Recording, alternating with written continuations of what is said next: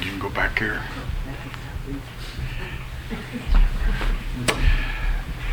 Well, we're continuing our sermon series uh, till the end of January, today, next week, and the final week in January, on the stories that Jesus told. And uh, so I want to begin this morning with two stories. Today I'm going to be focused on the whole issue of lostness, being lost. And you know, there are different categories of lostness. For instance, before I came here to minister, I was going down to Cayuga, Indiana, as interim for a few Sundays. And one of the Sundays, I wore a tie that was a thicker tie. And uh, I should have known right away that when I was trying to put the tie clasp on, and I was having a hard time of hooking it, that I probably should make a different decision. But I didn't. And so I put the tie pin on, and uh, it was as we were walking to the car after the service that I looked down and realized that the tie pin wasn't there. It was gone.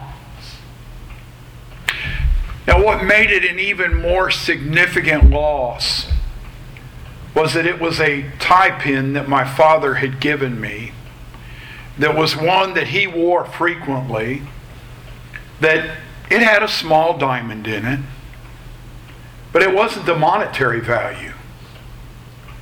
It was the fact that that was something that I still had of my father, who at that time I no longer had. Lost and never found. I walked back and forth. I traced my steps inside the auditorium, into the Sunday school classroom where I had been. It was getting to the point where I'm sure my family was starting to think, Dad, are you ever going to stop looking? It was complicated by the fact that there was some snow and on the ground and so the next Sunday when I went back and there wasn't snow, I again retraced my steps because I had lost something that was dear to me and I hadn't found it. A second story. It's a story about being lost but not realizing it. this is actually the lion who recently had to be euthanized at the zoo in Buffalo, New York because of age and illness. But it was the lion, I understand, or possibly was the lion that when I was a young boy, I was standing looking at at that zoo in Buffalo, New York. I was enamored by the lion, its strength, its size so enamored that I didn't realize that my family had moved on to see something else. And all of a sudden, I turned and looked around, and they were nowhere to be seen. I was lost in their minds, but I didn't realize it. I knew right where I was. I hadn't moved. But still, there was a sense in which I was not where I was supposed to be. And that put me in the category of being lost. Many say that the 15th chapter of Luke is at the very heart of Luke's gospel. It really is. And what we have here from the beginning of chapter 15 through the 31st chapter of chapter 16, the 31st verse of chapter 16, is a succession of five parables in a row. And these parables are set, as you'll see by glancing back at the end of chapter 14, within the context in which Jesus has been urging his listeners to pay close attention to what he's saying. Luke 14 ends with a rather terse, rather pithy, rather sharp statement of Jesus. Salt is good. But if salt has lost its taste, how shall its saltiness be restored? It's of no use either for the soil or for the manure pile. It's thrown away. He who has ears to hear, let him hear. Now, the tax collectors and sinners were all drawing near to hear him. Now, clearly, all of us this morning have ears. Uh, it would only be because of some accident or because of some genetic form, uh, issue that we didn't. We all have ears. And Jesus is saying, I know that each of you have ears. I know you actually can process the information that you're hearing. But I want you to be paying close attention to what I have to say. And then what follows immediately at the beginning of chapter 15, what we discover is that it was, in fact, the tax collectors and sinners who were listening. And we also learn who it is that would have their fingers in their ears, so to speak. Now, remember, of course, as I've shared with you several times as of late, there were no chapter breaks in the original Gospels as they appeared. No pause. No heading at the beginning of chapter 15. And so immediately, Luke tells us that the tax collectors and the sinners were all gathering near to hear. But the Pharisees of, and, uh, and teachers of the law, Luke says, they were grumbling, saying, This man receives sinners and eats with them. so, one of the questions that we need to ask ourselves this morning is with which group do we identify? By the way, these three parables in chapter 15 are to be taken together for many reasons. But certainly, since Luke again provides us with an inclusio, a set of brackets. Verse 2 the Pharisees and scribes are grumbling about how Jesus receives sinners and eats with them. And at the close of the chapter, we're going to find the brother who was angry and grumbling because his father who represents our loving Heavenly Father, his father had killed the fattened calf for the son and had devoured the son who had devoured the father's property with his sinful and unacceptable living. So the chapter begins with people grumbling about Jesus being with tax collectors and sinners, and it ends with the elder brother grumbling because his father has accepted this brother that he sees as wayward and sinful. Now, I think it's very important that we understand that this opening paragraph is setting up all three of the parables which follow. Jesus is addressing a situation in which the sinners gathered to hear him. And those who were ostracized, those who were stigmatized by the religious leaders, they were the ones who were actually paying very close attention to what Jesus was saying. So I ask once more with whom do we identify? The self righteous Pharisees? The older brother who grumbles because of what others are doing or not doing? Because the reality of our condition is that we are in a very serious situation where people are lost and need to be found. Are we willing to reach out to help the Father seek those who are lost? I don't know if you've heard the story, but I heard this story many years ago. It was about a young man who every morning got up and said the same prayer Father, give me a chance today to speak to somebody about the love you have and the love of your son Jesus. He said that prayer. He got dressed, got on his way, went down, caught the bus, got on and sat down.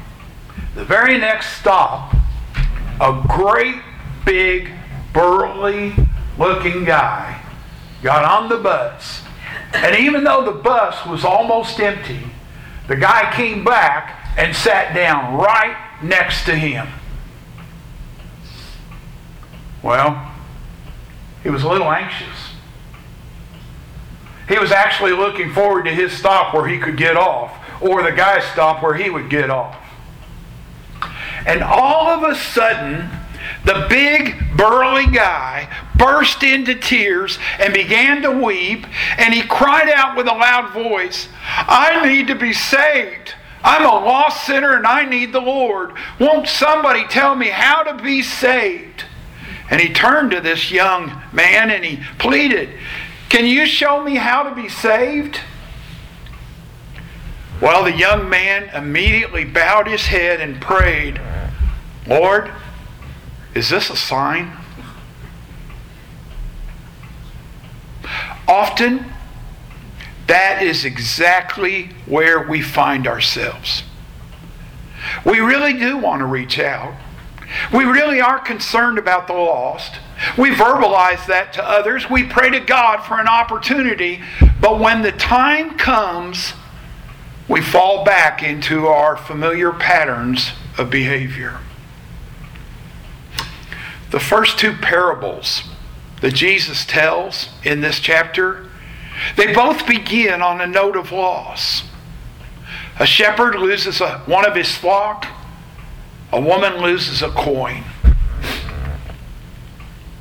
So he told them this parable. What man of you, having a hundred sheep, if he's lost one of them, does not leave the 99 in the open country and go after the one that is lost until he finds it? And when he has found it, he lays it on his shoulders, rejoicing. And when he comes home, he calls together his friends and his neighbors, saying to them, Rejoice with me, for I have found my sheep that was lost. Just so I tell you, there will be more joy in heaven over one sinner who repents than over 99 righteous persons who need no repentance. Or what woman, having 10 silver coins, if she loses one coin, does not light a lamp and sweep the house and seek diligently until she finds it? And when she's found it, she calls together her friends and neighbors, saying, Rejoice with me, for I have found the coin that I lost. Just so, I tell you, there is joy before the angels of God over one sinner who repents.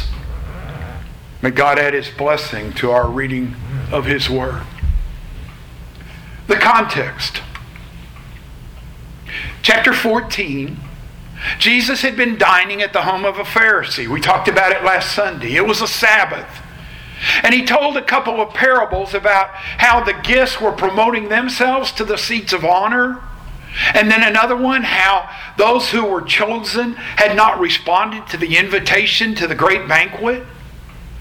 How those who ex- expected to get into the banquet would be excluded, and those who were thought to be lost, those from the highways and the byways, they would be the ones that were included. Now, let me make a note here. The Pharisees classed everybody who was not a part of their immediate religious in crowd as people of the land.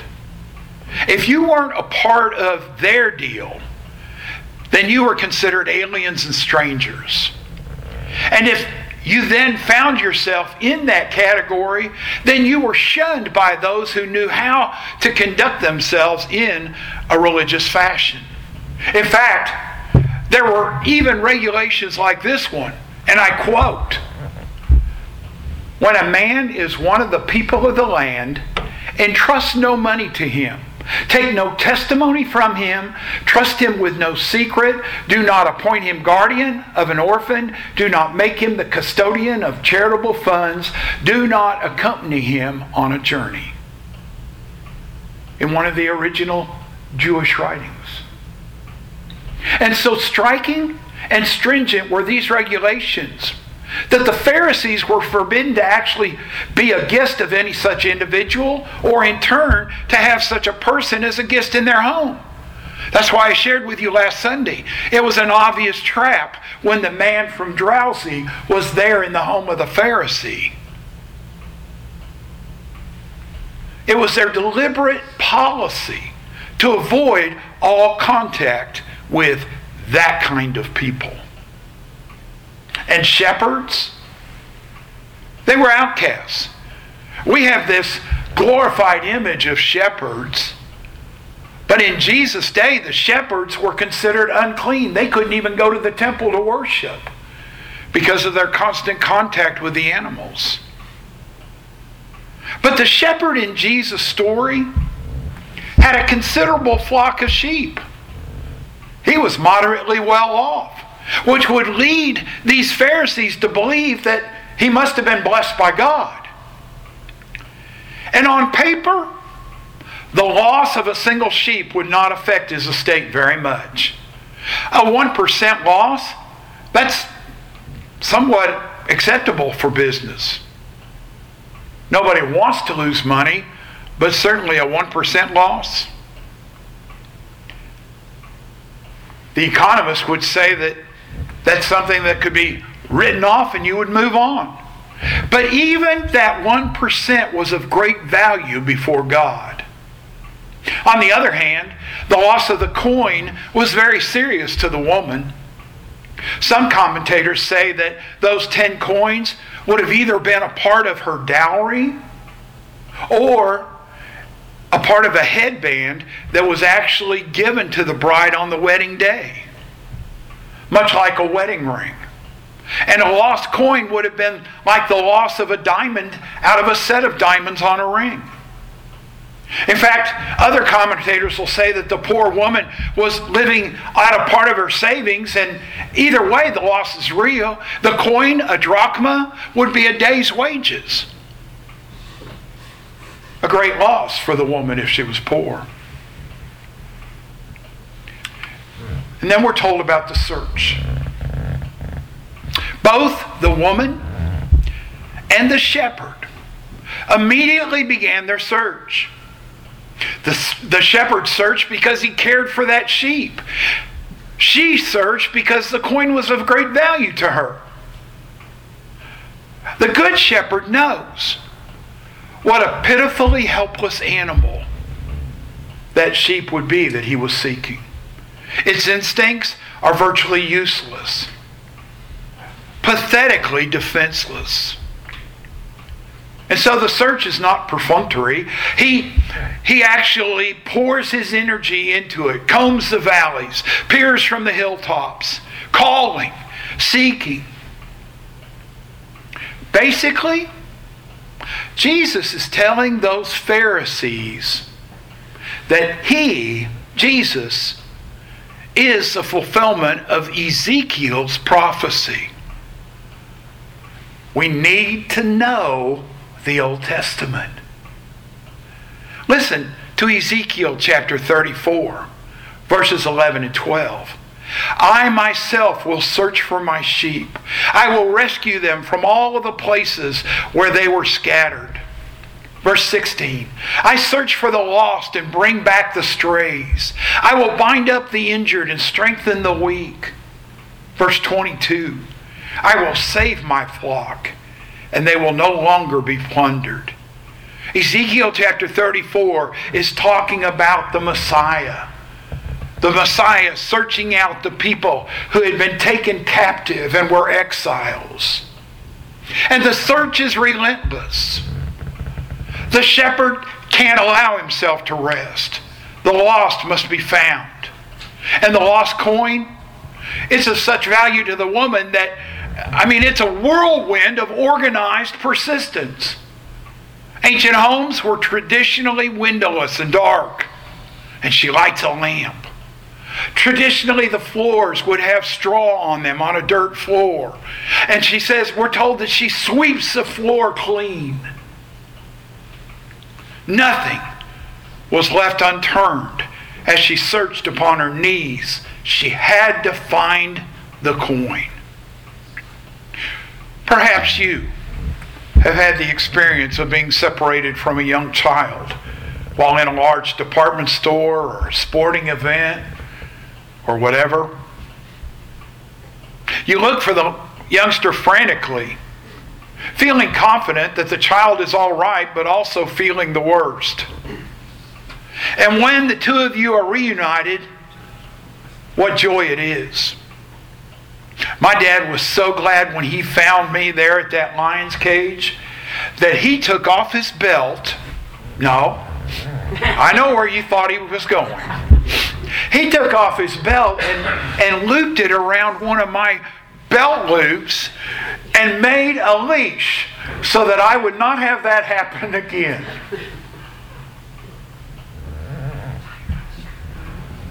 Jesus was saying, as the parables turn out, that the shepherd and the woman together reveal the heart that he has as he searches for the lost. His compassion for lost souls and the immense value he places on lost souls. C.G. Montefiore, he's actually a Jewish New Testament scholar.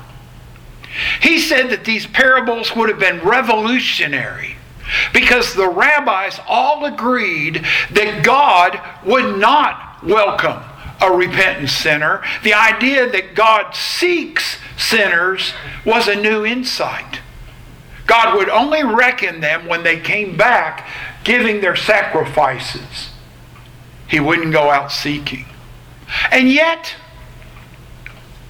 if you look at both the lost sheep and the lost coin parables, both the sheep and the coin were not where they were supposed to be. They were out of place. And so were we. And so is the lost of the world. And if you do look at the Old Testament, I think the rabbis were wrong. I think God constantly is going back and calling for his people who had strayed, calling for them to return. He even laments how often have I brought you back and you departed and I brought you back again. Read Hosea. He wanted Hosea to know what it felt like to have something that was lost, to go out and redeem it, only to lose it again. But notice, in the parables, there's also recovery and rejoicing. Luke chapter 15, verse 10. It's repeated by Jesus for emphasis. Likewise, I say to you, there's joy in the presence of the angel of God over one sinner who repents. God does rejoice. And the expression before the angels of God is an indirect reference to God Himself. God uses people like you and me to convey the message of salvation to those that are lost, the good news. And there's rejoicing in heaven when the lost are found. And it's at this point that Jesus makes a significant change. The third parable, which is probably the one with which we are the most familiar, which has come to be known as the parable of the prodigal son it's not about sheep. It's not about coins. It's about a father and his children. And notice how the story begins. Chapter 15, verse 11 says, There was a man who had two sons. I think we often miss that point because our focus is so much on the son who goes off to live in a wild and lavish way. Actually, have you ever stopped to think how the parable could be called the parable of the prodigal God? Because the word prodigal means extremely generous or lavish. It doesn't mean the one who went wild and crazy. And the story is primarily about the lavishness of God's love. That's in the words of A.W. Tozer. I love A.W. Tozer, his, his devotional writings. He calls it, God's love, an incomprehensible, vast, bottomless, shoreless sea. Eric preached a sermon not too long ago using this parable. And his big idea for the sermon was if we only believed his love. And at one point, he stressed how the love of the Father is greater than the wrongs that we might do. God loves us in such a way. God loves us so much, we're told, that he gave his only begotten Son. That's lavish. That's incomprehensible. And the story is about a young man who literally wished that his father was dead. He wanted his portion of the inheritance so that he could leave and do as he pleased. And his rebellion against the love and provisions of his father is matched only by his love of himself. It was all about me, myself, and I. And so he sets out to do his own thing. I can hear him as he's going down the lane. I've got money now. Nobody's going to tell me what I can do and what I can't do.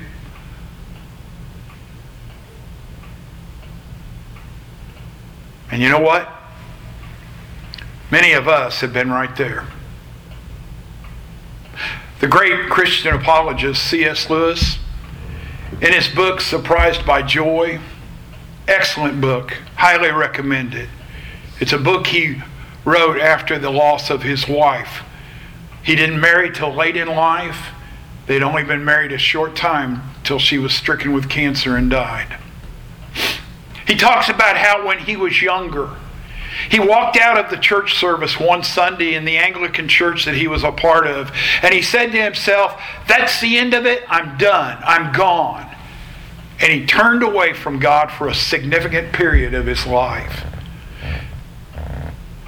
He turned his back on his father's house, his own literal father. He walked away. Some of us have done the very same thing. And yet we're here this morning. Why? Because that's when there comes a famine. And Jesus' explicit description of what happened must have made his Jewish hearers whine. So he went and hired himself out to one of the citizens of that country who sent him in his fields to feed pigs. Literally, he glued himself to a Gentile as a servant. A horrible humiliation for a Jew. A day laborer, the very lowest of the servants. And his master sent him to his feed field to feed pigs. Again, an unspeakable degradation for a Hebrew. A Jewish swineherd. And verse 16 frames the picture and he was longing to be fed with the pods that the pigs ate. No one gave him anything. So there he was. As one writer put it, in the midst of a sea of moving snouts and uncaring pigs. Just a few months earlier, why, everybody loved him. All that money, having those parties, they probably said he had class. Like a star rising in from the heavens. And now, no one would even give him a husk to chew on. He had sought freedom and thought he had found it. But now, he was in virtual slavery. I find it interesting that if you read some of the memoirs, some of the autobiographies of some of the people who were a part of the 60s free love generation, none of them are talking about how blessed they were because of that experience. It brought pain, it brought brokenness, it brought problems to marriages. I like the words of Alistair Begg. He says, A famine emerged, and it was a door of opportunity. He began to be in want. A sad but glorious moment. He lost his money, verse 14. He lost his freedom, verse 15. And he lost his self respect, verse 16. And Jesus says very simply in his story when he came to himself. Let me tell you something. Nobody will give you anything that can answer the awareness of your need and longing for spiritual food and clothing.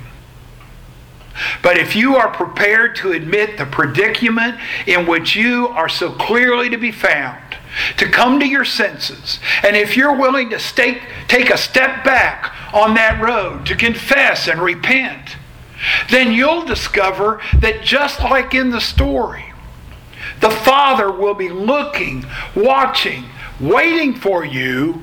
and when you appear on that horizon, He will come running to meet you.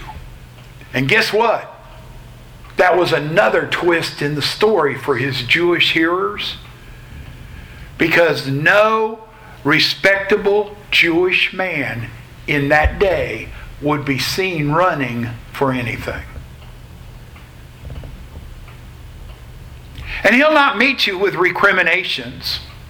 No, there'll be a new realization that the child who was dead is alive again. That the child who was lost is found. So the celebration will begin. Now, I purposefully am ending with verse 24 because I knew this would be enough to try to cover in this time. And I wanted to save the elder brother for next Sunday. Because you see, I don't think it was a father who had one son who was lost. I think it was a father who had two sons and they were both lost. One was lost out there, the other was lost right in the home. So here's the challenge that I want to leave for you today. We need to be seeking the lost. We need to be helping hurting people. And that can be messy. And unfortunately, at times, it'll seem like we lose. But are we helping those that we can? Are we planting seeds, trusting that someone else will come along and water and nourish and perhaps even experience the, the reaping of the harvest? Again, did you notice that in the parable of the lost sheep, the sheep was out there? But the lost coin, it was lost within the house. I think our reach needs to be both out of the house, but it also needs to be in the house. I think we need to bring the search home inside our own house, our own temple, our own body, our own mind. Because sometimes I don't think we realize just how prejudiced we are. I have heard so many things in the four and a half years that I have lived here in Brook that I never thought I would hear in a small community. References in a negative way to people of another race, of people of another nationality of marriages between couples that are mixed.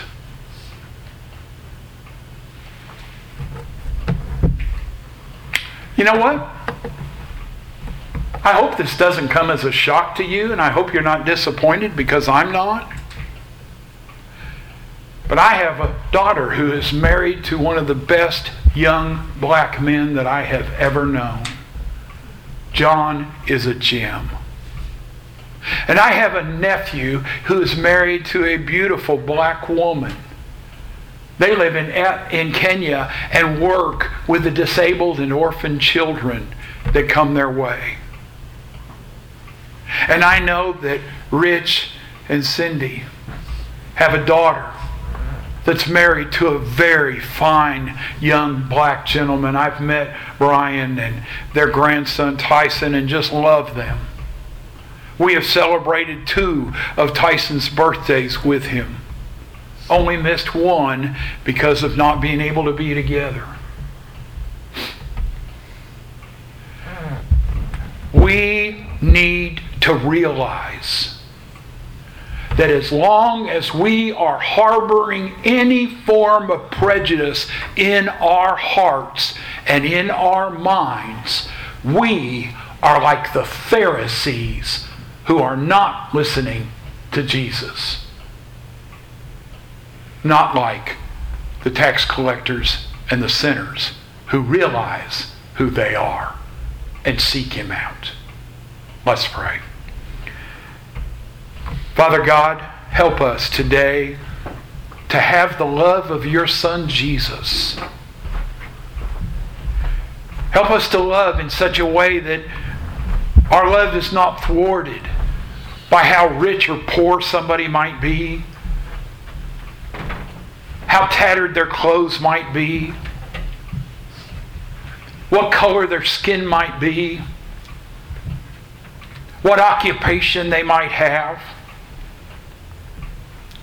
Help us to realize that our call is to reach out and love them and bring them in. And that you and your spirit will do the cleansing that we cannot do. Use us to this end. We pray this in Jesus' name. Amen.